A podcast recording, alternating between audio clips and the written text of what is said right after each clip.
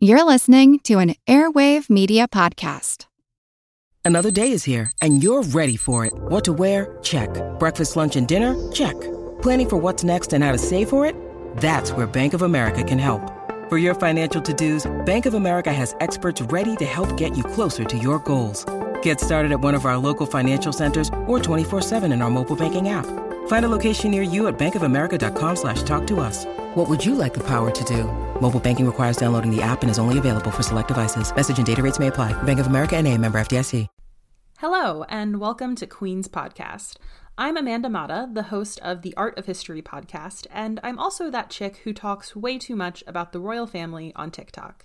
On behalf of Katie and Nathan, I'm here to advise you that they've been known to use many a colorful metaphor and, yes, strong language. If that's not your style, they won't be mad, just back away slowly. If you're interested in hearing stories from the past told through some really cool works of art, I hope you'll check out Art of History wherever you get your podcasts. But for now, on with the show. Hi, I'm Katie, And this is Nathan. and you're listening to Queens, the podcast about badass women in history.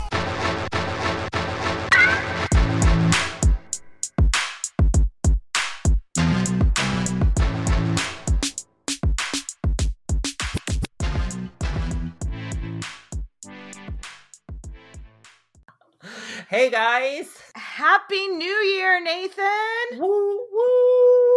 Oh my god, it is our first episode of a 2022. I know, and I, I wish it was on a happier note. I know. Since the last time we left you guys, we lost a legend. Ugh, and- legend is the word.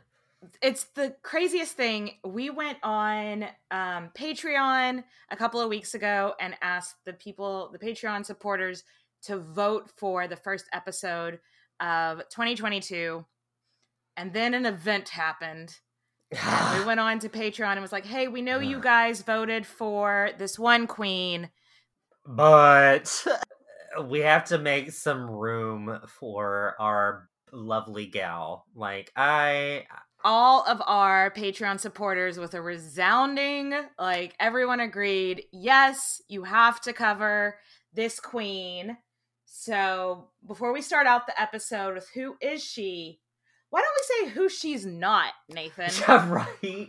Like she accomplished so much shit in her life. I know. How like what was she not? Um she wasn't a criminal. Um No. she wasn't a bigot. Um No. she wasn't homophobic. Definitely so, not. like pretty much everything we love here at Queen's Podcast, right? She was very much in our, you know, the, she had all the qualities that we adore here in this show. Um, not to mention she was what she was was a producer, a writer, an actor, a mentor, an activist. Nathan, who are we talking about today? it pains me to say it. Um but it's Betty White. Yeah, of course, it's Betty White, who Ugh. we lost.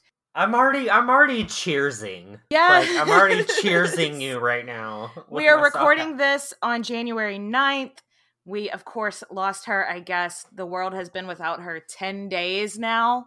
10 days too many. She was the queen of TV. Some called her the queen of sitcoms. Some called her the queen of game shows. Could call her the queen of America's heart. Everything. Oh, God. So, of course, we're going to talk today about the legendary Betty White. So, what we're drinking today is what one of her friends described as her favorite drink. Mhm. Um, she did like vodka and lemon, which hashtag same. yeah. Um, just lots of vodka on the rocks with lemon, but she also liked a martini. And if there's some gal that I've got to make a martini for, it's gonna be fucking Betty White. Love it. So, so two and a half ounces of vodka, a half an ounce of dry vermouth, half an ounce of olive juice. But if you like it dirty, you Mm. add another half an ounce or two of some olive juice because I like olive juice. I'm weird. Um, and then you just Oh, fucking juice. shake it. You shake it on the rocks. And then pour it in a nice martini glass and a fucking cheers, bitches. The Dirty Betty cocktail. I love it. the it. Dirty Betty. Yas, queen. So, just like every other January since we've done this podcast, um, Katie is doing dry January. Boo. So I know, I know. But y'all, y'all, my liver is going, yay! like, over the holidays, my liver was like, girl, please, fucking water. Please, so I'm stop. doing yes. So I am being a responsible queen and listening to my liver. But I love listening to my liver. I need that. listening to my liver. I love a dirty martini. I can drink olive juice on its own. So I Yeah. didn't want to miss out. Okay, I went online and was looking for alternatives. And there are a lot of like non-alcoholic vodkas out there, but I they're expensive and Mhm. I'd have to order online and nothing was going to get here in time. So I found a recipe that suggested replacing the vodka with boiled potato water. So that's what I've done. I mean, I mean that makes just- sense. And then instead of vermouth, I vodka's um, made from potatoes, right? Exactly. And then So- instead of vermouth, I just did olive juice and then added a little bit of lemon juice and you know, and the rest as is. So sounds like it could be. I haven't tasted it yet. I'm not anticipating loving it, so I've also made myself uh, I wish, a I lemon wish tea. you could see her face. I wish you Mhm. could see her face right now. She's like, I haven't tasted it yet. I've also made myself uh, a lemon flavored tea as a backup. So, all right, Yeah, let's see. Let's see what this. Bitch. Let's see what this potato dirty Betty tastes like. I, I love a dirty Betty. Okay, I don't hate it. Okay. I don't hate it. Do I think it's because like I love. I mean, I would never go to a bar and be like, "Please get me, a me some potato water. potato water." I demand you boil some potatoes right now. I don't hate it. The funny thing, because I like a medium, like, oh, I don't hate it, but once I drink some more, I'll like it some more, and then I'm like, wait, that only works with alcohol. Ah, wah, wah. but now I also have mashed. I also have boiled potatoes that I can make mashed potatoes for dinner tonight with. I think Betty would have loved that. She was a resourceful bitch. She would have loved it. Okay, now time for some Patreon shout outs. So we've got Carrie, Anna Maria, Kelly, Savina. Brooke, Delana, welcome back, Delana. Uh, Love you. Ke- another Kelly, Andrea, and Jill. Thank you. Thank you so much for supporting our podcast. Thank you to all our Patreon supporters and everyone that listens to the show. So, Nathan, are you ready to get into the fabulous life of Betty White? You ain't got to get ready if you stay ready. Why don't you get us started? so, Betty Marion White was born January 17th, 1922, in Oak Park, Illinois. Um, so, she's a Capricorn if you're taking notes here. Um, lots of mental and physical stamina, not afraid to put themselves out there, and always trust their instincts. So, I mean, really, This is our girl. This is our girl, Yeah. right? This is her. Um, her parents, let's get into our 1920s realness. Their names were Horace, which is like my grandpa's name, um, Horace White and Christine Tess.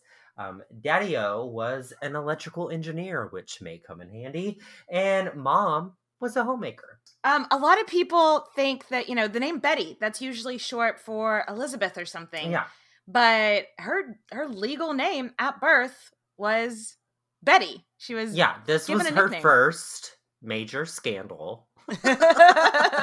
was was her name Betty or was it Elizabeth? Oh my god. Um some people really think it was Elizabeth, but I mean the birth certificates don't lie. Yeah. Um her name You is know- Betty. I wish my parents would have just named me a short because like my name is actually Catherine. And like I have to remind myself when I go to like the DMV or the doctor's office, they're not they're not gonna call Katie, they're gonna call Catherine. Because like sometimes when people call Catherine, I'm like, I wish Who's this that? Catherine. So like if you're just gonna call them a nickname, just name them the nickname. I don't know. when she was little over one years old, so she was like one and a half, um, the Whites pack up and move on west to the suburbs of Los Angeles. Uh, don't worry, this isn't like babies need jobs situation. Like Her mom was not being a stage mom. They just moved out west because that's where the money was. babies still don't need jobs. Babies don't need Hashtag. Babies don't need babies. so they weren't pushing her to do anything. Just Yeah. They need to move west. They need to live a new life, right? It's where the money was, yeah.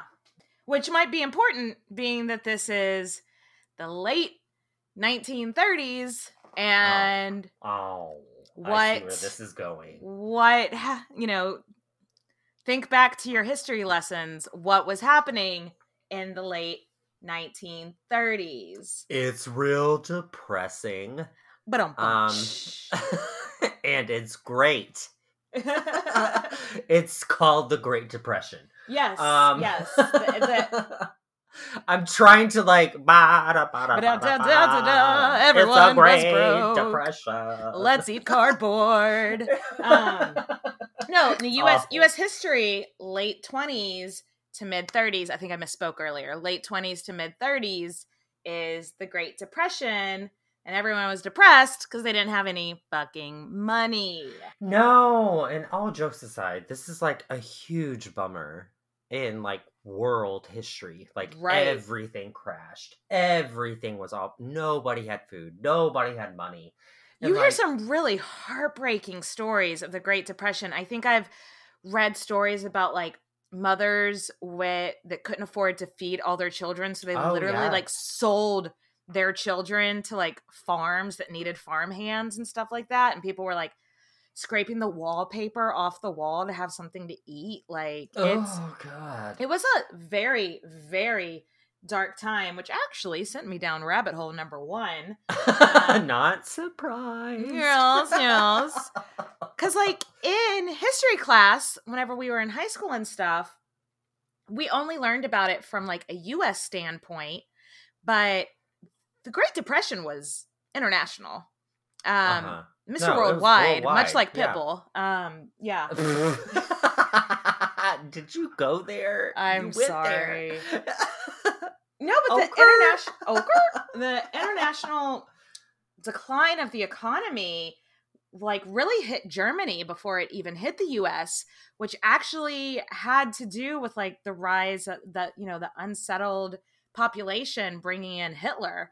Oh, um yeah, sorry. like, I knew this was coming. I mean, I've researched Betty White. Like uh, I've researched. you knew World Hitler was going to come in the early 20th century. What a surprise. Uh, it just. Uh, uh, sorry. Let me dig myself out of that rabbit hole back to Betty White and everybody so being poor. what we're getting at is everybody poor, except at least in Betty's retelling of her childhood. Like it wasn't that bad. They didn't suffer that too much. Yeah. Like dad, she said she was spoiled. Like in Mhm. her childhood, like she said it. So, unless she is just painting a rosy picture, it seems like her parents really sheltered her from the hardships that were going on.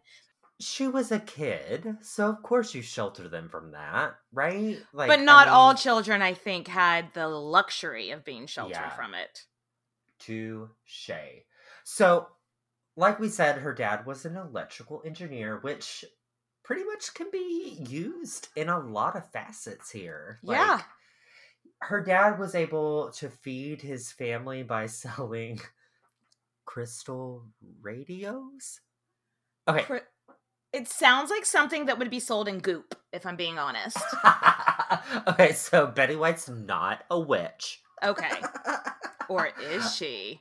Uh, but mean- This biography just took a new turn. Was Uh, Betty White a witch? You heard it here Wow, she's Podcast. a witch. She's a witch. uh, so a crystal radio is run on crystals that produce radio waves. So crystal radio makes sense. Um, so her dad was a witch. Queen's podcast statement: Her dad was a witch. yes, Betty Betty White was a witch. End of episode. Good night, guys.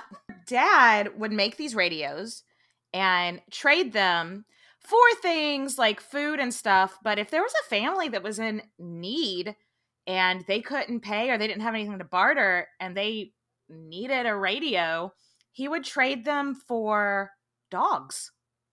Ah, same. Yeah. I mean, same. which really helped the families in need because uh, I think Betty White in her biography said something like, "Radios don't eat, but dogs do." So it would kind of be Ah. like one less mouth to feed for these families. that and- makes sense. Yeah, I read something. At one point, they had like twenty something dogs, Yes. Which, this. yeah, like sign I mean, a me little up. too much. yeah, sign me up if I have the property to do that on. right? Right now, right now, I don't know if I could house twenty dogs. Yeah. Betty was her parents' only kid, and she was really close to both of them. Though she would joke sometimes she wondered if they were disappointed that she wasn't a dog or a cat. But Betty would also say that her mother had this impeccable comedic timing, which Uh-huh. tracks. This tracks. no, no, it absolutely tracks. That's one thing about Betty that she's got that timing. Yes. So, in her memoir, if you ask me, uh, Betty talks about how every summer her family would go and visit in Sierra Nevada. So, like she had go out. cousins and aunts and uncles out there. Yeah, think, they would all go out camping. Um, this is not glamping. Mm-mm. Uh, they had donkeys. Yes. I mean, that is not glamping if you've No. got donkeys. No. I don't need a whole lot of ass. I went there. Um, so she talks about taking all these donkeys down to the campsite. Eh, You couldn't take your car down there. So Yeah, I mean, this was a you trek. had to take a donkey down there and they would stay at the campsites in tents for three weeks each summer Yeah, Katie is not about it at all. Mm-mm. Mm. i um i looked up sierra nevada it looks beautiful i found some airbnbs nearby with a great view that I would love to go to, but I'm not doing this. I don't sleep outside, and especially not for three weeks straight. you peasants. No, to each their own. I'm just really scared of like creepy crawlies. Oh, okay. I mean, scorpions are a thing. Scorpions and snakes and beetles. Oh my. Oh my. but uh, Betty White, unlike Katie, uh, loved these trips. Loved, loved, loved, loved. so, Dad was a huge lover of nature, and she's super duper close to her parents. So, she just did whatever they did. You know what she I mean? loved whatever made them happy. Yeah, these trips meant a lot to her because for the rest of her life, or the rest of her young life at least, she dreamed of having one job. Nathan, what was her dream job growing up? Actress is what I would say. No, she wanted to be a park ranger or a forest ranger Like, what? because of these trips and like her dad's just passion for nature and she grew to love it and so she's thinking well i want to work to preserve nature for the next generations so i'm going to become a forest ranger But guess what, guys? Bag of dicks. Uh, women can't be forest rangers. even forestry was a bag of dicks back then women can't wear camo. I don't, think I don't think forest rangers wear camo, Nathan. Maybe they do. Maybe they do. Maybe they do. But I, I've never thought. I guess because I've never thought about the credentials of being a forest ranger in the 1940s or 30s or whatever. But yeah, women weren't allowed that career path. Gross. Gross. So she attended Beverly Hills High School, so probably grew up all around those high school kiddos we know, like Brenda and 90210 gang, yeah. And uh, but for real, it wasn't quite as glamorous. No, not yet. Not yet, at least. No, it's the Great Depression. Sorry. Yeah, but she got So really into the arts. Um, Yeah. And tell us, Nathan. She ended up writing her senior play for the class of 1939. Uh, she wrote herself as the lead role and narrator. She's like, I am the writer. I am the lead actress. I am the narrator. The rest of you get in line. I fucking love this for I her. I love it too, yes. like what just write yourself in. Write yourself into the play. We see you. We see you, Betty. We are you. As soon as she graduated high school, she tried to enter showbiz immediately. She started singing songs for this new experimental medium called television. Ooh. Ooh. Ah. TV We was all still know in its those- infancy. we all know those commercials, right? Yeah, like the yeah. 60s commercials, like, ooh, Ooh. ah. so this type of work was like experimental Yeah. because people didn't really know what this like electronic box that Right. sat in your living room, like what, what?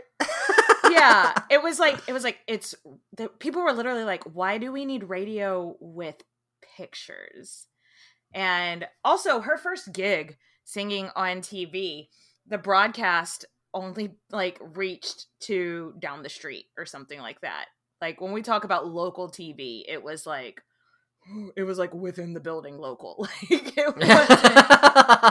like in the premise. yeah. So her first gig wasn't, you know, g- like gonna make her a star. It was like gonna be like, oh, people in the building might know who I am. Oh, Ooh. fancy that.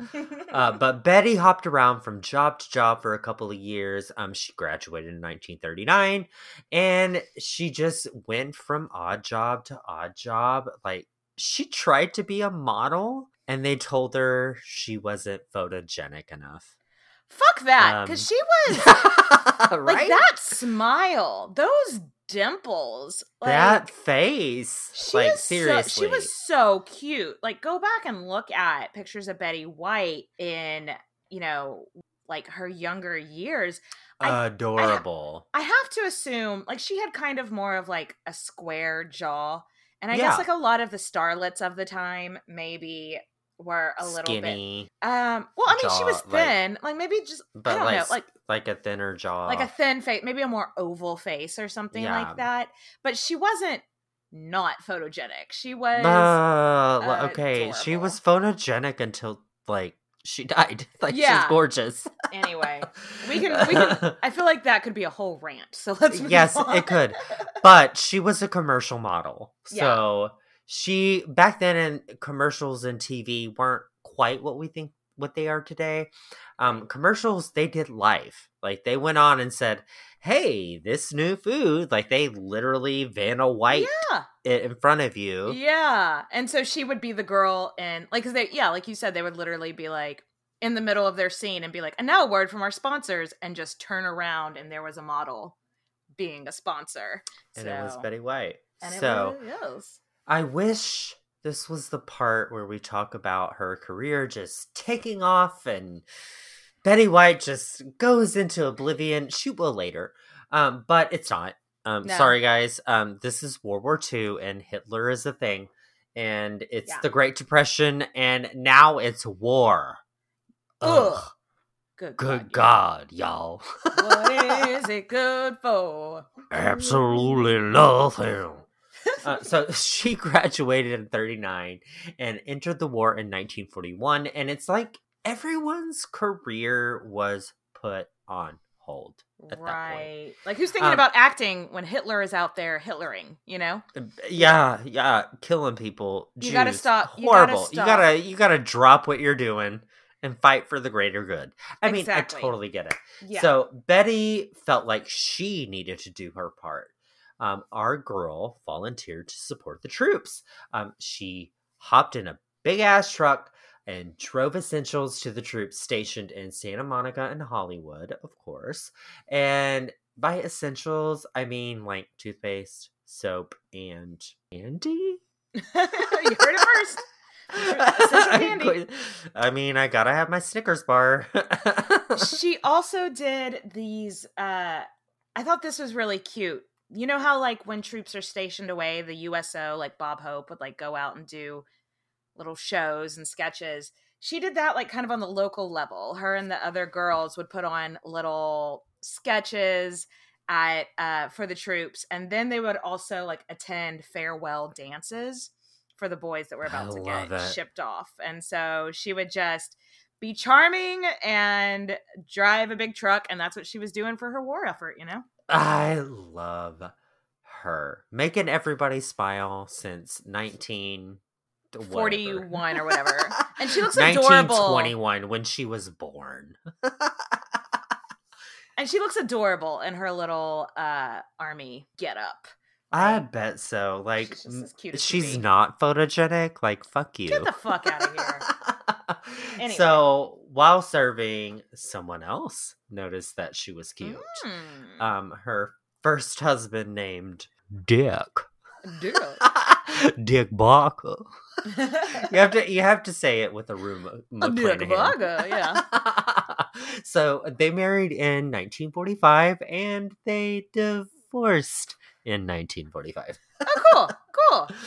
But he was a country guy, and you know, after the war, he bought a chicken farm, Mhm. um, and wanted to just live off the land. I know the, I know that kind of guy. Like, I know But that he's a nature lover and an Yeah. animal lover. So at first, Nothing she wrong was with that. At first, she was like, "That sounds really nice," and then she got there and she was like, "Good God, what have I done?" She's a city It's- girl, Yeah, just a small town girl. not L.A., not No, really a small town. she's a but... big town girl. yes, exactly. She's I mean, she loved camping. world. She loved camping, but I think once she got there, she realized, oh, I I like camping three weeks out of the year. I don't like chickens everywhere. I don't. Like, uh, I can't live this way. Yeah, mhm. and so you know, divorce kind of controversial back then. Mhm. Um, most circles back then, women that were divorced in the 40s, oh my gosh, social suicide. yeah, Like, I think it was smart of her to get out of the marriage. I don't think it was super smart of her to think that she was ever going to be happy in that life. But we all make mistakes. Yeah. I just applaud her for not just like folding to societal demands and being like, well, I've got to stay with it and have kids, and then living a life where she wasn't going to be happy.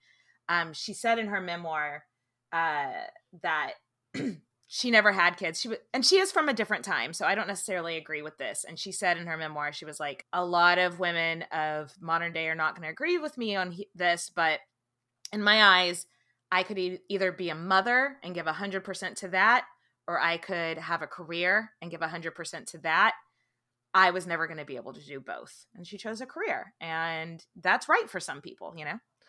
No, that is a hundred percent what I got from her. This Yeah. entire research is that that's, I mean, she Yeah. knew that she wasn't going to be a mother. She was going to mother her career. Yes. And be a mother to hundreds of animals in her life. But anyway, right? her parents took her back in. Like she moved back in with her parents, which also I think just goes to show again how supportive they were and um how tight knit because there were a lot of parents back then that would have been like, "No, you are divorced. You Bye." are not bringing Yeah. that shame upon this family." But her parents Mhm. took her back in, and it doesn't seem to have been drama. So Right? cool. Um, after the war, Betty was ready. Betty was ready. Betty was ready. Betty was ready. She hit the movie studios. Um, she pursued her dream of being an actress. Um, besides Forest Ranger. Well, Yeah. we'll let that one slide. Um, Women couldn't be forest rangers, but they could be famous actresses, and that's what she wanted to do. So that's what she did. Uh, she was doing whatever fucking job that she could, even unpaid Yeah. Like her first post divorce job was at Bliss Hayden Little Theater in a show called Dear Ruth. Um, an actor. Can't say that I've heard of it. No, me neither. An actor turned agent named Lane Allen saw her and told her that she needed to pursue acting more seriously. And she's like, "Yeah, th- dude, that's what I'm trying to do." That's She's like, duh. do." um, do you not see me over here on this stage? Yeah, she liked what he said. In fact, she liked Lane so much that flames on the side of her face. Mm. Um, yeah, in 1947, she married him. Uh, that's a big leap from like agent to marriage. yeah, Uh, but it seems like this was a little bit more of a love match than the first one. To be honest it worked- with you, It worked longer, but just slightly. it worked slightly longer than the first one. Well, I mean, moral of the story Lane wanted kids, Betty wanted a career. We just talked about this. So that was Betty's decision was like, no, I want Yeah. a career. Um, and so they divorced by 1949. And this is the late 40s, like Yeah. 50s era. And you're you want divorced- a career? what? What? Is your is your uterus sucking up all the blood that's honey, honey, your, your uterus must be really how you're not thinking straight. You want a You're on your period. You must be on your obviously- period real bad. you to want, a job, job. No. And independence. Ugh. I I do think that this probably because this is her second divorce and she's like not even in her 30s yet. That this probably put a bitter taste in her mouth towards romantic relationships, thinking no man is ever going to want to l- allow me to love me and allow me to pursue my passions. Um, and so I think for the next long time, she's like, I'm just not even gonna fuck around with dating. I'm not gonna fuck around with love because I can't I can't have career and a relationship too. Which is really sad, but for the time, that seemed I mean, that's what That all signs were pointing par. to. Yeah. Yeah, no, Yeah. it's true. But Betty was still hustling to get her big break. Whether it's radio, theater, that weird boxy thing called TV. Ooh. Um, she was gonna make it some way, somehow. Mhm. and she finally got her big break in a commercial during the hit radio sh- comedy show called The Great Gildersleeve. oh yeah, you know, Gildersleeve. Duh. Sounds like a laugh riot. Uh, Our girl Betty literally just uttered one word for the commercial, and everybody was hooked, and it was Parkay. What the fuck is Parkay? So, Parkay is a margarine. Back Oh, in the okay. day, they were like, "Oh, butter's bad for you. Try margarine." Oh, and Parkay, is the margarine, and so she. It just makes me think of literally- parkour. oh my gosh! So at this, after this, bit parts are rolling in because she's that girl that could just show up and be like Parkay and just say one word. And everyone's just like, that like, was delightful. I love her. I love her. Like Wow. that is legit her brand, right? Like Parkay she Betty. say Parkay Betty. so Betty tried breaking through to the movies, but again, she's quote unquote not photogenic. Which I guess means she's not pretty enough, which are you fucking serious? She's gorgeous. she's just so adorable. Back, you know, in like the 30s and 40s, these like starlets that if you're comparing her next to like Vivien Leigh or something, okay. She didn't look like Vivien Leigh, but who the fuck does look like Vivien Leigh? You know, Right. or or oh, who's Mommie Dearest? No more wire. Joan Crawford. Joan Crawford. Yeah, she doesn't look like these people, but she looks like the girl next door. But if you fast forward into like the 50s, the late 40s and the 50s, the girl next door ends up being a very popular prototype. I mean, just look at Debbie Reynolds, you know? right, right. That's why she's not getting that. I don't think anybody thought she was ugly that but saying like you're not photogenic enough was just their nice way of saying that you're not like glamorous. You know what I mean? Bitches. So she Bitches. tried her hand at this little silver screen TV thing and started co hosting a variety show, which would go on to set the stage for the rest of her career, actually. Yeah. So remember how we said that TV was like in an experimental phase and you Mhm. couldn't you couldn't see me, but you could see me doing that right now, right listeners? Like I quoted The it. quote unquote. so this variety show is a really good example of her career. Like wildly popular DJ named Al Jarvis was given a TV show and they call it Hollywood on television. So by the time that Betty joined this show, it was had already been like a wildly popular radio show that they changed to a TV show and they were just like we need a girl And I guess Betty just happened to be the right place at the right time. She's like, I, I, I, I do Uh, happen uh. to be a girl. and I want to make money. and they were like, oh, it's the butter girl, the margarine chick. Yeah, sure. Okay. Come on.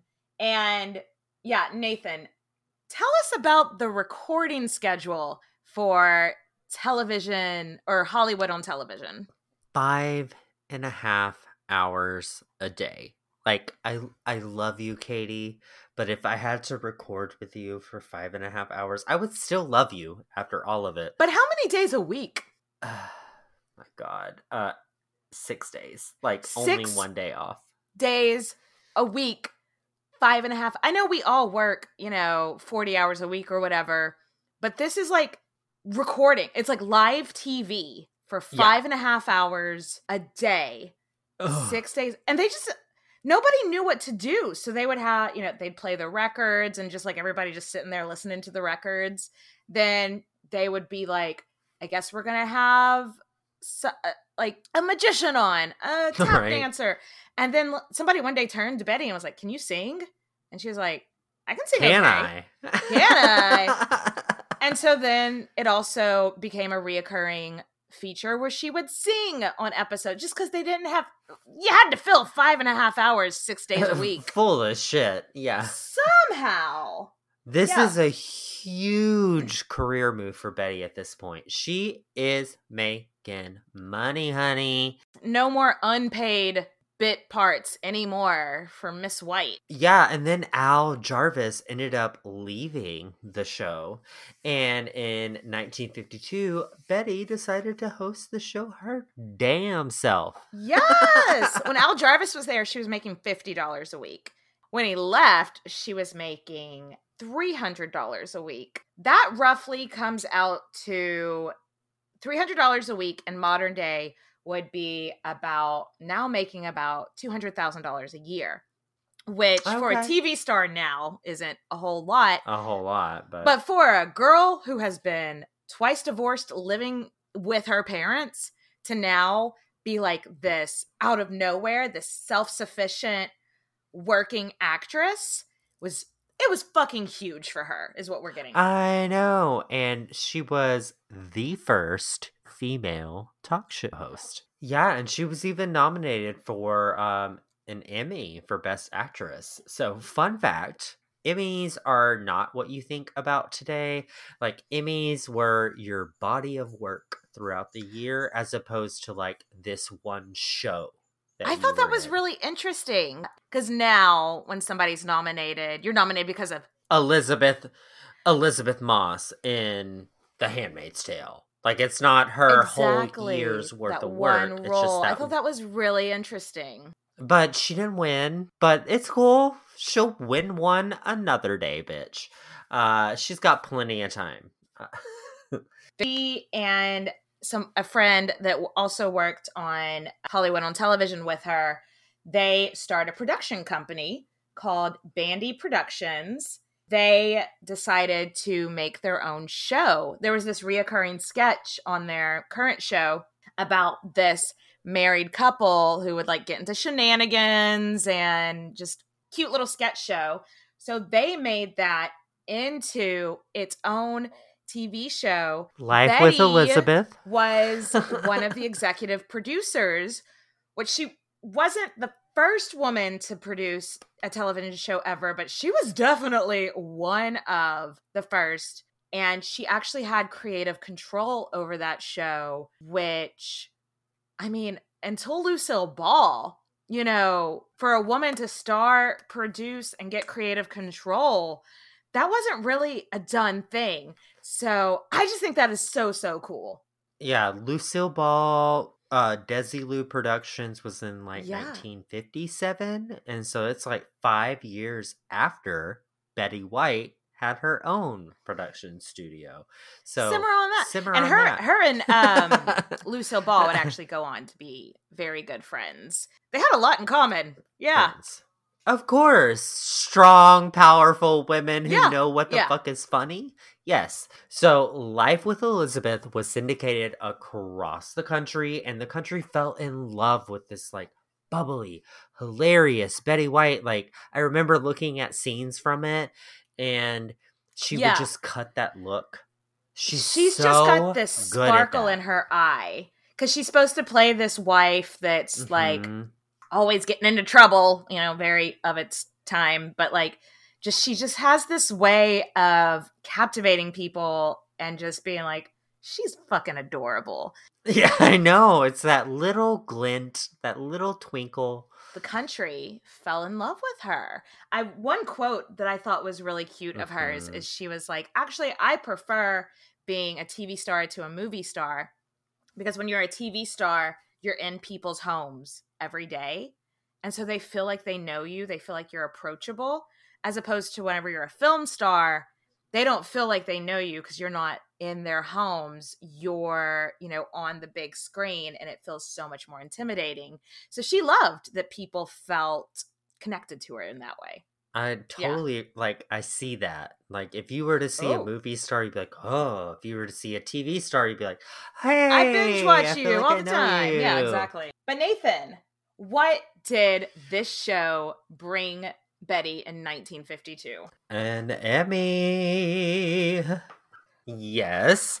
So we don't want to spend an entire episode talking about every single show that Betty would ever be in and every single moment of her life because it would be a three hour show. Hour show, A three-hour show. so we don't want to spend the entire episode just naming off all the shows she was on and all the awards she won because then it would just literally be a show of us listing off names of shows. So we're gonna just kind of like a show of a shows. show of shows. So we're just gonna hit like the high points, like the things that really solidified her career. So the next big talking point was Betty White got a show called The Betty White Show in 1953. They were like, Betty, this is gonna take a lot out of you because it's gonna be every day for 30 minutes every day. So 30 minutes five times a week. And she was like, and she laughed. I don't know who the she fuck you think you're talking to. like, I did five and a half hours. Per I, day. I think I can handle. oh not 30 minutes a day, five days a week. so this was a big deal because Betty, still being a woman, she has a uterus. Oh my god. She had total creative control. Uh, Again, except this one, this time even more because it's her name on the title of the yeah, show. and she even hired a female director. Love it. Love Uh, it. Betty was in her element. Like she would go out and quote unquote warm up, which would later be a dispute between her and Bea Arthur. So she would warm up in front of the audience and get the audience hyped. So she's giving a live performance and she's the star and she's going out there and hyping up the audience.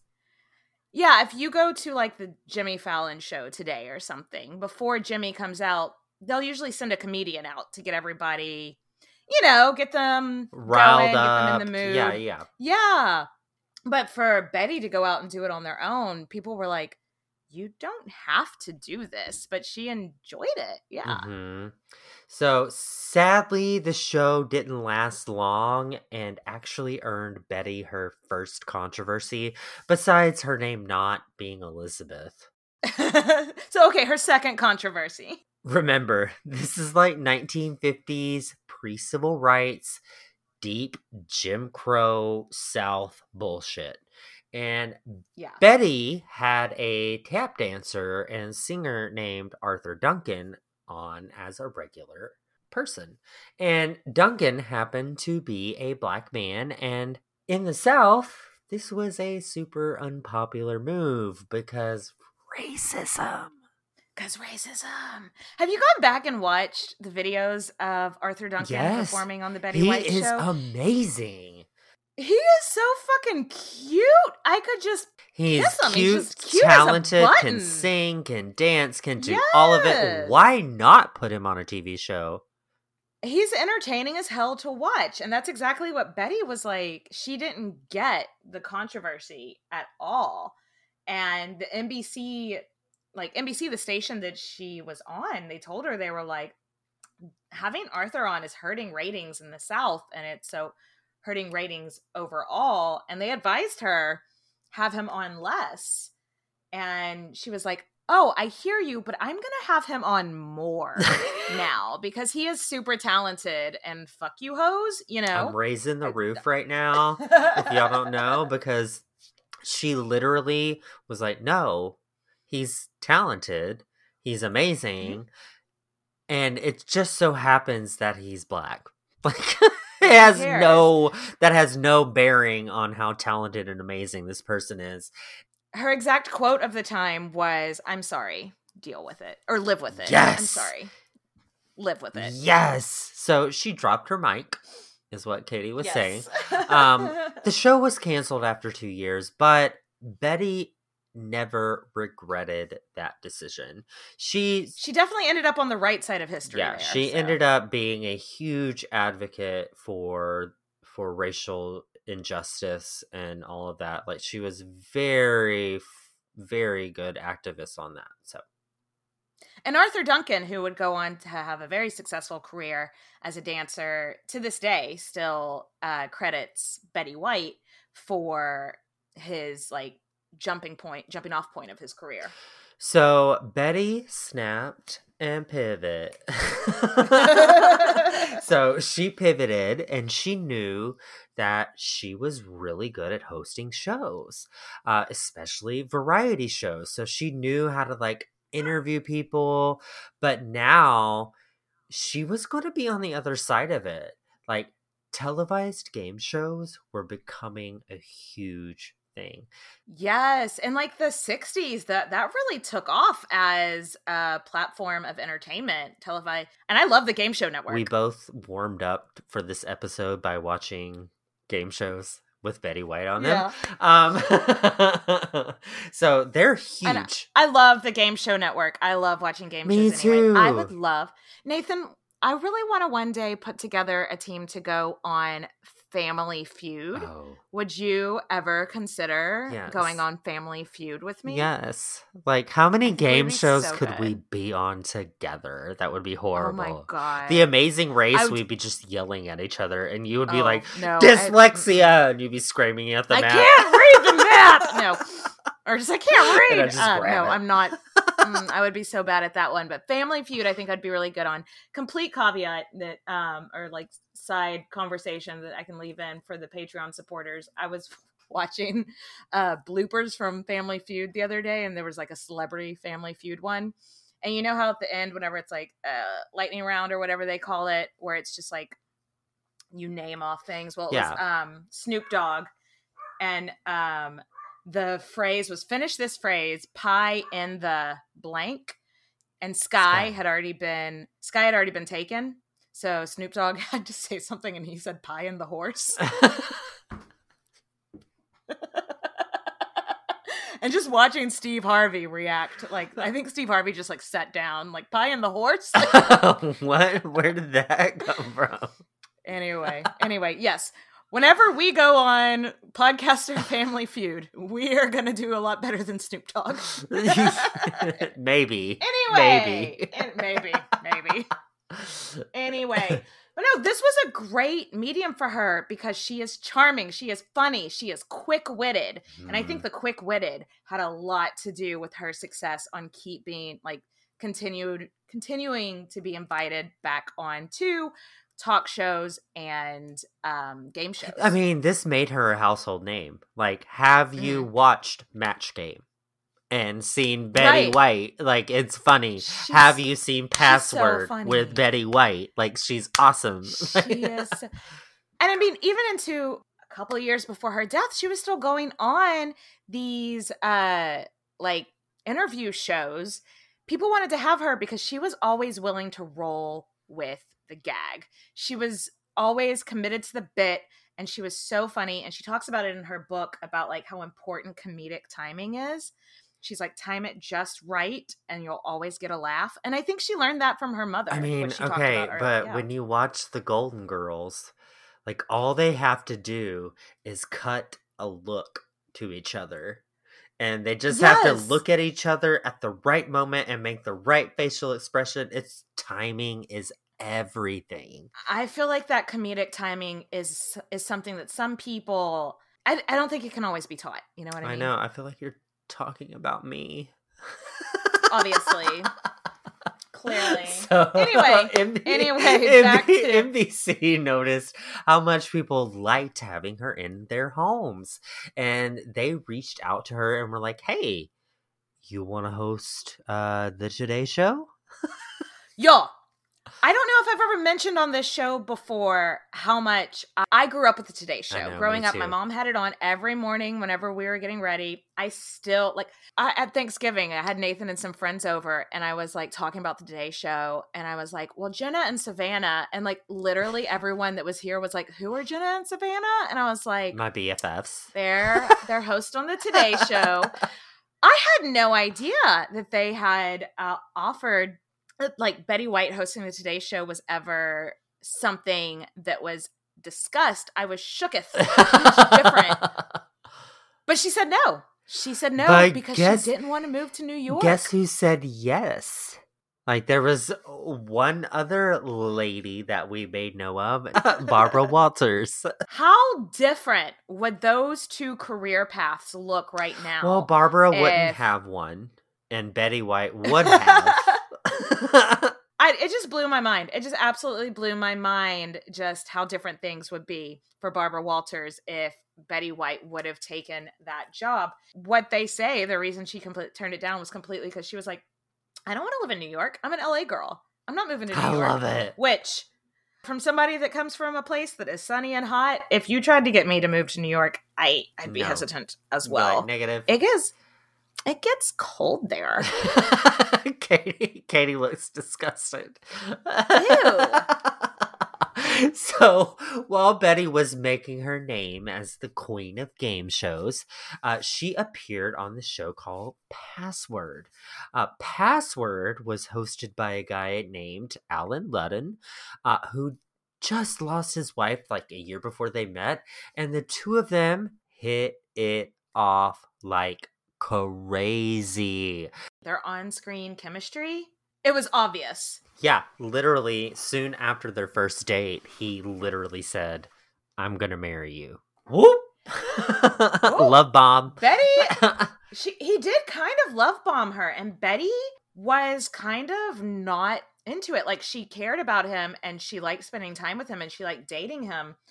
But remember, her last two marriages had been like, no, you can't have a career on top of being a wife. and she's she was a quote unquote career woman back in the day. And it was like, no, women can have jobs. I get it. If you like you just start seeing a guy and he's like, I'm gonna marry you. I also get how it could be like, all right, chill the f- take several seats, my man." Several. You know, like absolutely not.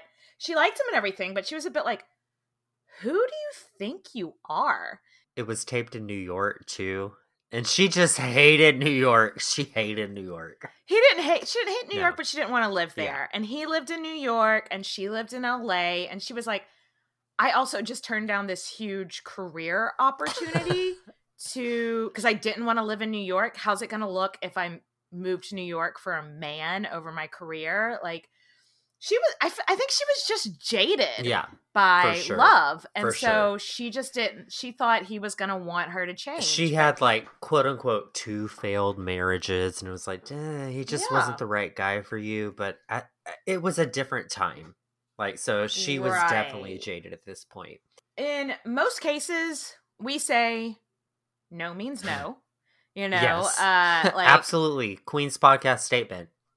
No means no so in most cases if a girl says she doesn't want to marry you don't love bomb her and walk away that didn't But stop him. this- That didn't stop him at all.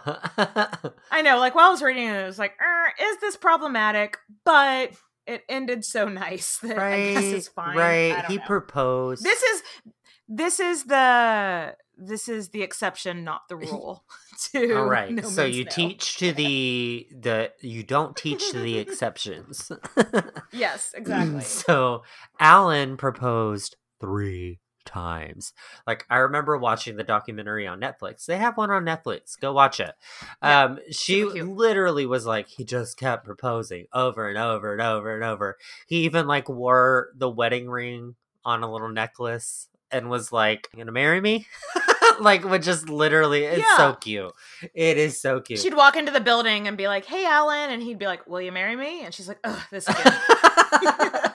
but the final time, uh, he sent her a stuffed bunny on Easter with some earrings that were like sapphire and some shit. And then Mhm. obviously had the ring on it because he knew that she could never say no to a cute, helpless, fuzzy little animal. Hmm. And that, I mean, it it, worked. they were married. they got hitched. She was she was in LA. He was in New York. She got the gift. She called him up, and he said hello, and she said, "I do." Yeah, I think she just said, so. I think in the documentary, the thing was this was like, just say yes, just say yes, just say yes. And like, she called him up on that day and was like, yes. And she just said yes. and he was like, oh. And so they were married a few months later in June, June 9th, I think it was, well, let's just say June 1963. Later on, Betty would say that her only real real regret in life is resisting Allen at the beginning. She she said, you know, I I lost that year. I could have had a whole another year with him. I think she regretted that. She regretted that. She regretted putting her pride in her career before Allen, but how was she going to know that he was going to go on to be the love of her And life? how did she know she was going to go on to have a career like that? Still, yeah. Seriously. the two of them had a very very happy marriage so let's while we're on a while we're on a high note let's take a quick break top off our drinks and we'll be right back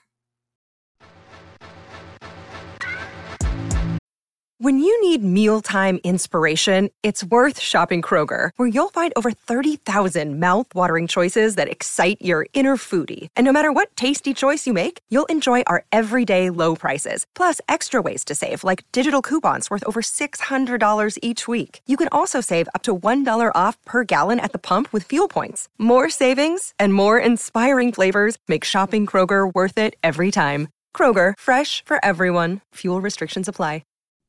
Hello, everyone. Stakuyi here, And I'm Gabby. and we are the hosts of History of Everything, a podcast which you can probably guess by the name is, well, I mean, it's about everything. Do you want to know why people thought potatoes were evil and would give you syphilis? Are you curious about all the stories of the terrible and stupid ways that people have kicked the bucket over the years? Do you want to hear tales about all of the different badasses of history and the lives that they had brought to life? Well, if so, then look no further. History of Everything is just the right podcast for you. It's available on Spotify, Pandora, and anywhere else that you get your podcast from. Join us for some fun and just see how weird and wacky history can be.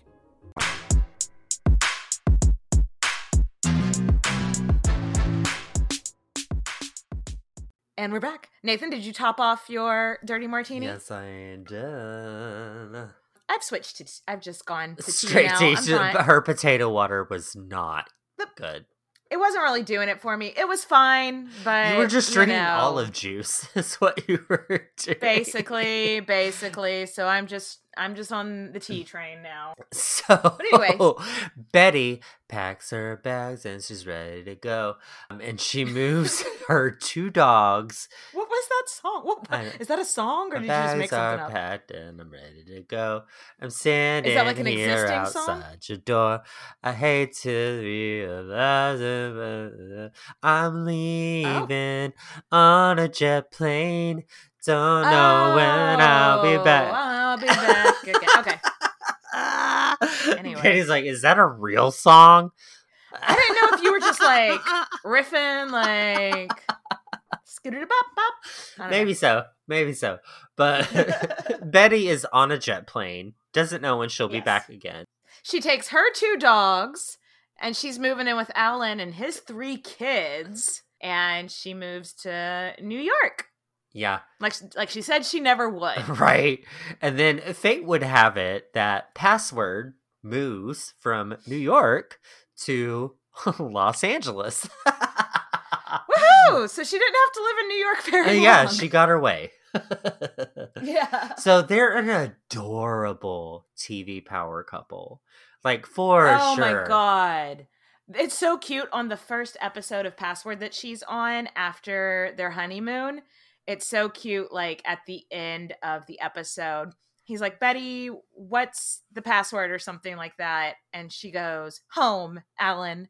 Take me home." It's so adorable. Yeah. But they were doing all kinds of guest stars, starring roles. The love They- boat. Sorry, I'm in a singing mood. That's okay. The Odd Couple. They were on tons of talk shows together. I watched this one uh, talk show that they were on together called Tattletale, which it was very. It's very much like the Newlyweds show, but I don't think you have to be newlyweds to be on it. And they, oh god, they were just so fucking cute together. They were were, just- like they riffed off of each other really well. They were able to like I don't know, it was You really could tell they were in love. I know, third time's a charm. Yeah. so in the early 70s, uh Betty's really good friend Mary Tyler Moore Maybe you've heard of her. had one of the most popular TV shows, uh, amazing writers. The writers in this show, I think, elevated TV in a way. Did you ever watch Yes. the Mary Tyler Moore show? Yes, it was genius. Because when I was a kid, I fucking loved Nick at Night. I was not popular. I was not cool. Uh, and I was like really into Nick at Night. And so I remember loving the Mary Tyler Moore show, but I haven't watched it since I was like 10 or something. And a lot of I the- liked uh, Nick at Night. I was really not popular. I was not popular. I was bookish, to put it kindly. Um, but I'm like, hey guys, did y'all watch I Dream of Jeannie last I, night? I And they're love like, Lucy. "Uh." I love Lucy. Come on, bitch. but anyway, I don't, I didn't remember a whole lot of it. So this week, because it's on Hulu now, I watched a couple of Mary Tyler Moore shows, and it was, I was expecting it to be so much cheesier because a lot of older shows are cheesy when you watch them with like a modern gaze. Lens, yeah. And it still fucking slaps. It's a fucking hilarious show. There are some outdated stuff on it, of course, but it's really funny. I know. And they wrote this character named Sue Ann. And I spoiler-ish alert. Um, Sue Ann is based like uh Blanche from Golden Girls is actually based on Sue Ann. Yeah, we'll get to that in a little bit. Like we'll about- get yeah. to it. But Sue Ann, they wrote this new character for her. She's this older homemaker. She's super duper happy, but she's real slutty. And Yeah. that's what is amazing. Like It's so funny. Genius. If you've never watched it, so um, Mary Tyler Moore show. Uh, Mary Tyler Moore is like a news producer, and they have this news segment on their show called The Happy Homemaker with Sue Ann. And Sue Ann is this character that when she's on camera, she's like, and this is how you make the perfect turkey. And she's just like this bubbly, bubbly housewife. But then when the cameras turn off, she's uh she's sleeping with everyone's husband. You know, like It's my brand. that is my brand. Like and the writers the writers of it in the writers room they were like we need someone so sweet somebody disgustingly sweet we need a betty white type to play this long story short, they got Betty White. they didn't get a betty white type they got betty white So huge career move for Betty. Mhm. Like her role was meant to be this like one-time cameo, but she ended up being on the show for the next 4 years. Years. Like like this is a staple. She hadn't been in a TV sitcom in a recurring role in almost like 20 years. But at this mm. point, it was like a whole new generation were getting to see her comedy, like Yeah. her timing. Like we've been talking about that. And when we tell you this girl had comedic timing, y'all, y'all, it y'all, was like I look up to that and I like to pride myself on my timing. And she is genius. she's so good she knows how to hold that silence until there's just until the And she can right just- point. And she can just like turn her eyeballs to the left just a little bit. Yeah, And then that's the timing that you It's need, and the- you bust out laughing. it's Like it's just that. subtlety of the humor Ah, genius. and just and just how like oh yeah I it's kind of something you can't even put into words. You have to go watch it. If you guys haven't watched her on the Mary Tyler Moore show, I suggest you do so. Brilliant. So she won an Emmy in 1975 again. and in 1976 for Best Supporting Actress in a Comedy again. right? Second Emmy, but not the last. Not the Yeah. last. Mm-mm, mm-mm. She was, it was her quote unquote breakthrough role, even though she had been steadily acting for like Yeah, the right. last 20 years. And I think it's so cool though that her considered her breakthrough role, even though she's already a household name, was in her, Right? in- was when she was in her 50s. I, love it. I, I love, it. a good I love a good 30 under 30 list, but I also love hearing of people like breaking through in their what they're passionate about later in a life. cougar well. countdown. A cougar countdown. I fucking love it. so uh so that Mary Tyler Moore show went off the air in 1978, but Betty was still steadily working along with Allen. Like they were still doing game shows. He was still hosting Password. They were still doing it's still a fun doing gig. It's a fun Yeah. gig. Like they were going on totally the Carol fun gig. Burnett show. Her and Carol Burnett were buddies. Like they were just a power couple, like we already said. Yeah, and then tragedy struck. I hate to be like the the I know. burn. I know I there's know no and there's is. no fun way to transition into No. this either. It's just like they were on top of the world until they weren't in Yeah, 1981. He ended up being diagnosed with stomach cancer and literally passed away a year later, which honestly I don't even think it was a whole year later. I think it like within the year. Like he was Yeah. diagnosed in 81 and he died in 81. But but to be honest with you, that's how I would want to go. Like I wouldn't want it to be dragged out over five guess. years. I was just quick, I done, bye. Uh, but it was just five days shy of their 18th anniversary. Why does she do this to me? I know. she has a thing with anniversaries and birthdays, Oh, and God, just- uh, just missing them. But Betty Ugh. was obviously devastated. This was the love of her life. She never married again.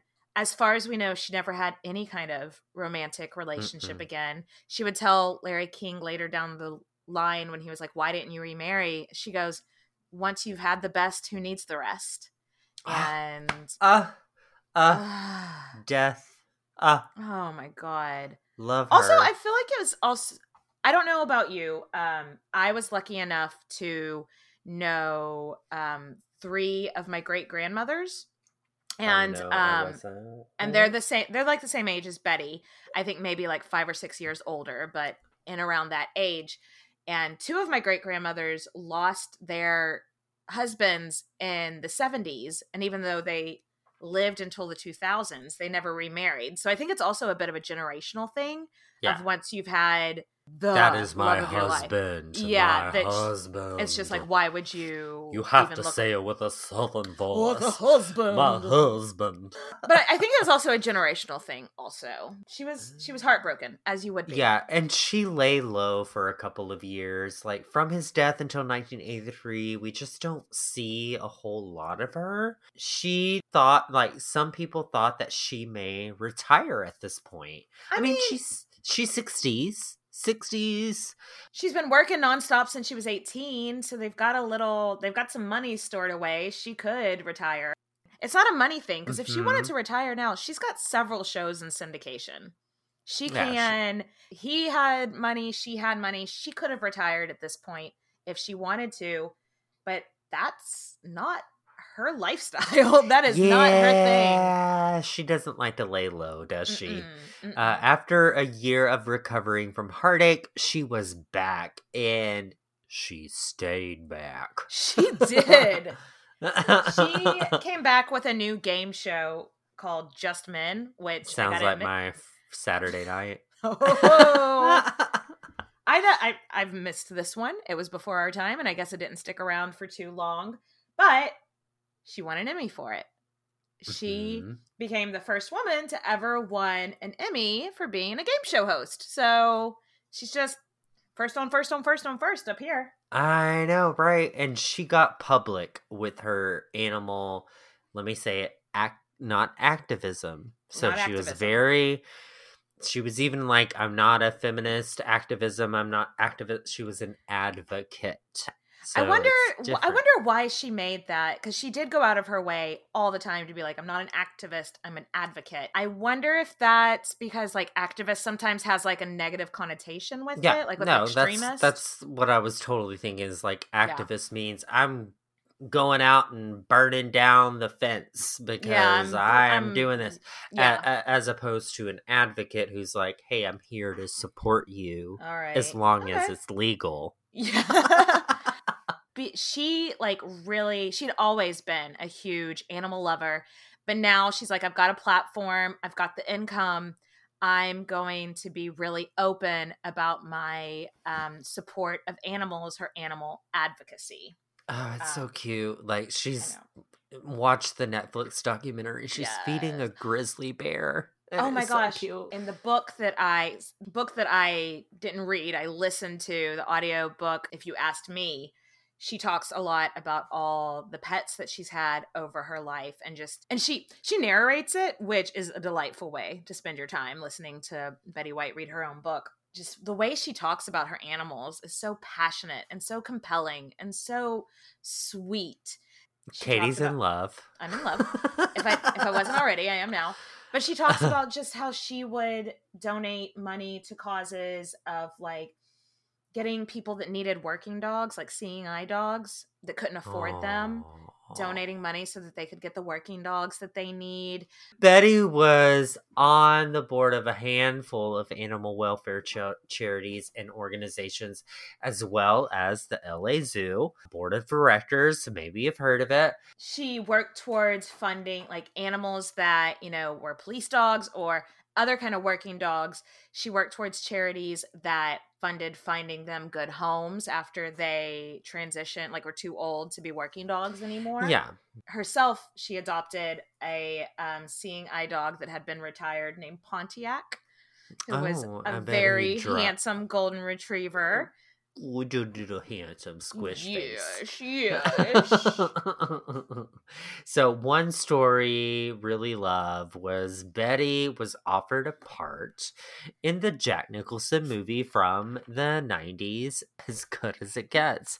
Maybe you've heard of it. do you remember that movie Uh I vaguely remember it. Vaguely. yeah like i kind of remembered it so i had to look it up it has helen hunt in as well and apparently it was like a huge Yes. fucking movie like it was a Yeah. smash hit the box office So in the movie, someone throws a dog down a garbage chute, which what? like Betty sees this and is like, um I can't i can't I can't do this. she was like, "What if a like in the movie the dogs ends up being just fine, but she's like, what if a kid sees this in this movie and recreates it because they think it's funny? Mhm. I can't live with my and then that dog is hurt. I can't live with myself knowing I had anything to do with that. She sees her influence. And also, I it's love like it. she she didn't need the money, you know. No. I'm sure. Yeah. So she's just fine. and they wouldn't take it out of the film. And so she wouldn't be in the film. So that's why she is not in the Jack Nicholson smash hit as good as it gets. So anyway, back to the 80s cuz we love a good shoulder pad and some Mhm. tacky colors. Some bright blue um, eyeshadow. Big earrings. Mhm, so after a few recurring roles on sitcoms here and there, um, she s- is sent the script for a TV show. You know, you love. It's called The Golden Girls. Thank you for being a friend. Ba, ba, ba. Who doesn't love the Golden Girls? I know, like when it was actually on, was a little before our time, but I grew. we grew up with it in syndication every afternoon after school, just every sick It day was just. It at was noon. just. It Yes. was just life. It was It- life. Every summer, we'd watch The Golden Girls. It was just a show that I could watch with. I thought was funny. My mom thought was funny. My grandma thought was funny. We could all watch it. Everybody together. was on the same page. Yes, Yes. it is so iconic. And she was offered. Guess. Guess the role that she was offered, Katie. I know you know the answer. well, based on her Sue Nivens character earlier, they thought that she would play the sex pot Blanche just perfectly. I know, and she. I- Okay. hot take, hot Okay. take. I think Queen's podcast has a hot take, and the hot take is I think she would have been great. I think, think she, she would would've nailed great. it. I think she would have nailed it. I think she would have knocked it out of the park because it's Betty White. Yeah. Like for real. She would have Um, done great, but some the director was like, "You know what? Let's try you guys playing Betty. I want you to play Rose, the dumb one." And Rue McClanahan, you play Blanche. yes. And Rue just hit it out of the park and then bet I think they I think it was one of those moments where you play the opposite yeah. of what you're supposed to and then it just clicks. Like it, It- was like okay, that's what I was supposed to do. And yeah. I think that's what happened with the both of them was like Blanche, excuse me, Rue McClanahan was supposed to play the innocent, young, like, oh, I'm from St. Olaf. But Yeah. then she played the slutty character and it was like, whoa. She just That's brought like this. perfect. Yes. and yes. so they just played off of each other so amazingly. But could I, I can imagine a switch. Like I can imagine them But. I wouldn't want it. I love But I wouldn't want it to happen. Exactly how it is. Rose was just the fun. Like they're all funny. All four of the main characters in this show are Mhm. hilarious. But Rose is just a standalone kind of character. It, she just enhanced the show. So, and so nobody much. nobody expected this to be a hit. No. Like this was about four old ladies in Florida retired. retiring. Like this sounds miserable. Like it Yeah. sounds awful, but everybody was like this this show is gonna because all of the actresses on it have been working for years and they were like after this show these four women are all gonna retire this is gonna be the nail in their coffins nobody is gonna watch this show about four old ladies living in florida but hindsight is 2020. like they did people did they watch made gold. It's called gold. the Golden Girls aired from 1985 to 1992, and it was a huge hit. But of uh, course, we don't have to tell y'all that. Y'all know yeah, Golden every Girls. everybody loves this show. I fall asleep to it every night, and Betty is just amazing. and once again, Betty. a whole new generation is introduced to Betty White. This is like, guys, we're working on like three or four generations now, and she's Yeah. just in the 80s. she keeps she keeps making her new breakthrough role. New generations keep being introduced to her and falling in love with her. And she's that woman that can give you the ultimate punchline. Like she's so good at doing that. And guess what? She wins an Emmy. Again.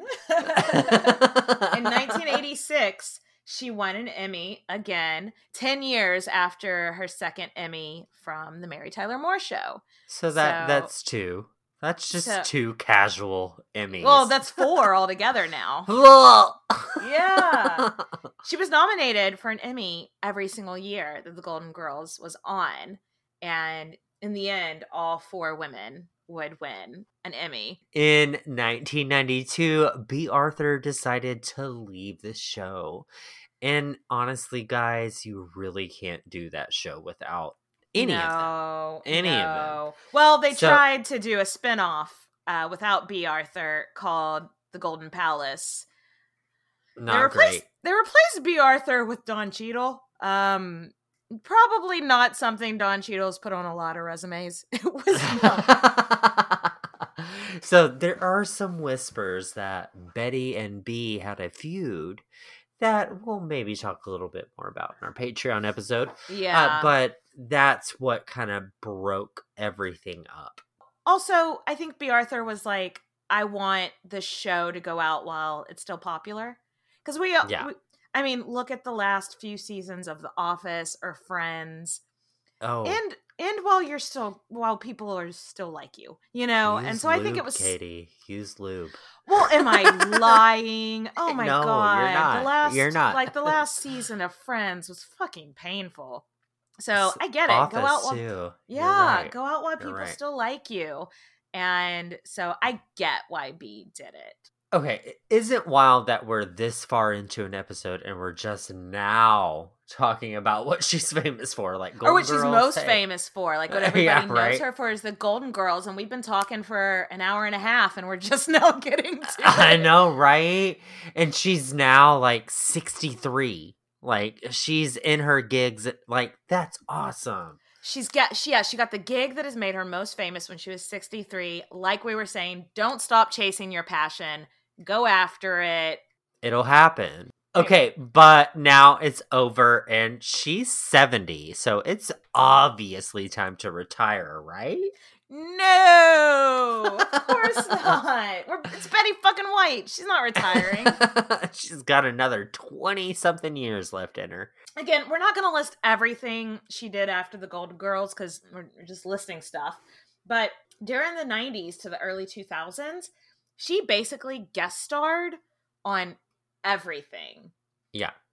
Family Guy, that 70s show, Boston Legal, game shows, talk shows. She just never stopped working. Work, work, work, work, work. Work, work. If you're Betty, work, work, work, work, work, work.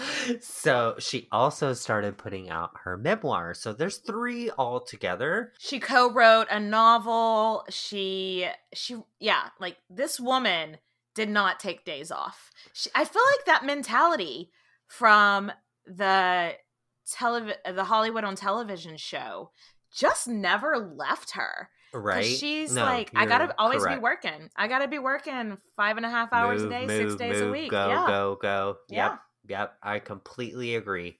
So her last memoir was from 2011, uh, which Katie listened to on audiobook. Just Yeah. listening to your Betty White Okay. talk. I I knocked it out like I was done with it in two days because I, I, all, I saw this article that was like, don't call Betty White your grandmother because she never wanted children. And I was like, but I'm gonna.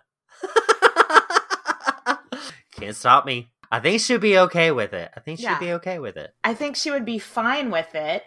Yeah, the book that I listened to, you know, the audiobook, she won Grammy for best For spoken reading word. a book. yes, for reading her audiobook. So now we've got Emmys, SAG Awards, Grammy. I bet she never expected to win a Grammy, but Grammy award winning Betty White. Well, okay, okay, but she was a good singer back in her day. that's she true. was. That's true. I had listened to her sing You're and been wrong. like, "Damn, girl." You're not wrong. So let's fast forward to the year 2010. This was a huge year in Betty's career at the young age of 88. She had a career renaissance, as people like to put it. Yeah, she had just done that movie, um, Proposal with Sandra Mhm. Bullock. Have you seen that movie? I love that movie. Ah, it's so cute. It's so it's cheesy. It's cheesy romantic comedy, but eh, but I'm here for it. Yeah, yeah. I'm not lactose intolerant. It's fine. After that, she got asked to do that Super Bowl commercial, the Snickers commercial. I oh. laugh every time I see that commercial. oh, was that the one where he was like, They're playing football, and it's like and Betty he's White like, gets "Stop tackled. riding me." You're playing like Betty White out there. And then she goes, That's not what your girlfriend said last night. And I swear to God, every time she says, That's not what your girlfriend said last night, I can't help but laugh. It's fucking hilarious. It is genius. It So makes me laugh after that commercial, some guy in San Antonio, Texas, like has this petition that wants Betty White to host SNL. So Betty had turned down SNL for a couple of times in her life, but her agent convinced her to do it. And guys, I remember it. I watched it. It I was a remember that one hit. too. It was a, um Mother's Day special, and they had a bunch of women that had been off of SNL for years, like Mhm. Tina Fey, Amy Poehler, Maya Rudolph. They, these people had all already left SNL, but they came back to do the Mother's Day special with Betty White. I know. But she did tell her agent during the SNL like rehearsals and everything, she was like, never again. But I mean, she's 88 and live television Live is very stressful. In her book, she talked about specifically like the quick changes um and having to read cue cards stressed her out the most I would Um, be stressed out just being there. Though she did say it made her feel better. Like Tina Fey would give her like little hacks on how to handle some of because it had been she used to do live TV hmm every single day, but it's been, you know, like 70, 70 years. 60, 70 like years, it's been yeah. forever. uh so that same year Betty starred in her last TV show called Hot in Cleveland. I never uh, saw that. I didn't have it's cute. It's, It's cute. I've never had TV Land, which is I, what I think comes on. It's never been on Mhm. any of the cable packages I had. So, but I know I mean, it looks cute. So good for her. It is. It is Yeah. cute. So in 2010 was also the year that Betty spoke out about her support for the LGBTQ plus alphabet soup community. So many of her friendships in Hollywood leading up to like she's always been a supporter. Yeah. Like we can't deny that. Golden Girls is even like obviously yeah. LGBTQ plus like forward. and she had a long friendship with Liberace as well.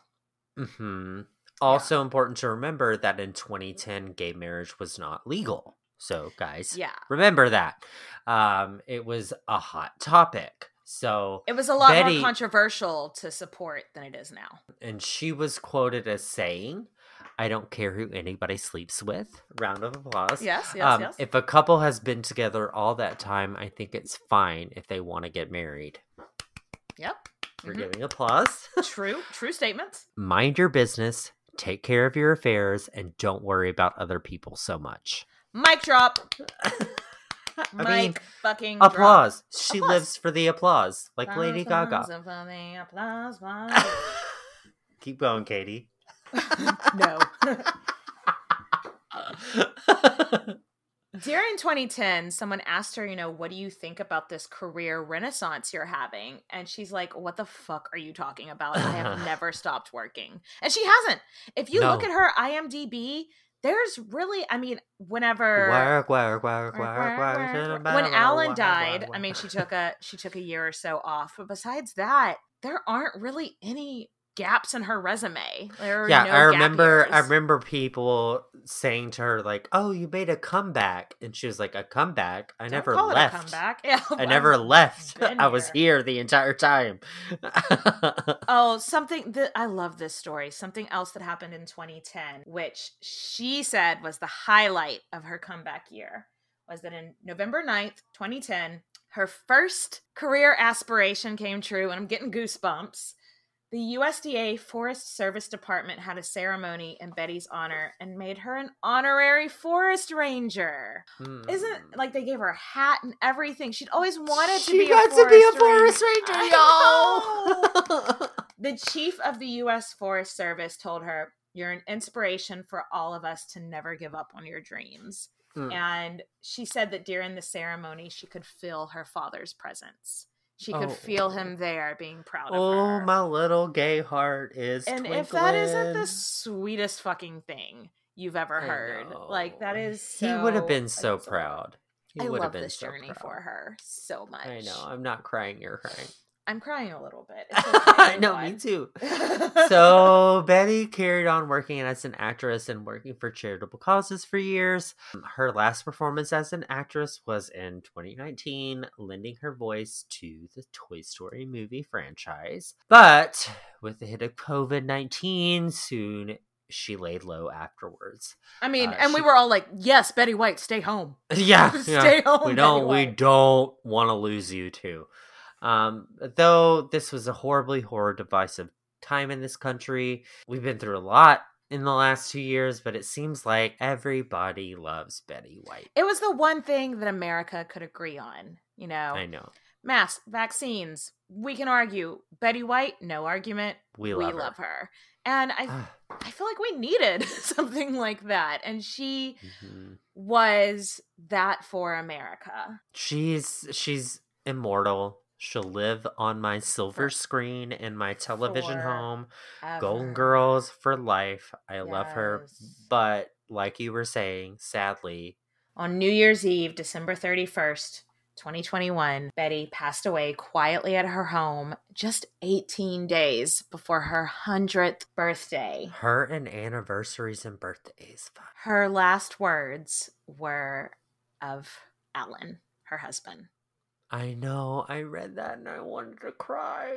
Let's talk about this woman's legacy. She is in the Guinness Book of World Records for the longest female career in fucking entertainment, and you better eat it. Eight Emmys, a Grammy, three SAGs, a star on the Hollywood Walk of Fame. She's in the Television Hall of Fame. Y'all, we really had to skim over this career and the names of the TV shows and the achievements that she did because there's just so many. Like, she's insanely talented, beautiful, gorgeous. And who told you you weren't photogenic? Fuck them. They lied. Um, but now finally got to retire at the age of 99. And now Okay. she finally gets to retire and rest with her husband and her hundreds of pets that she's had over the years. And here's and cheers to the love of her life, Oh, Allen. God. Cheers to what an amazing life.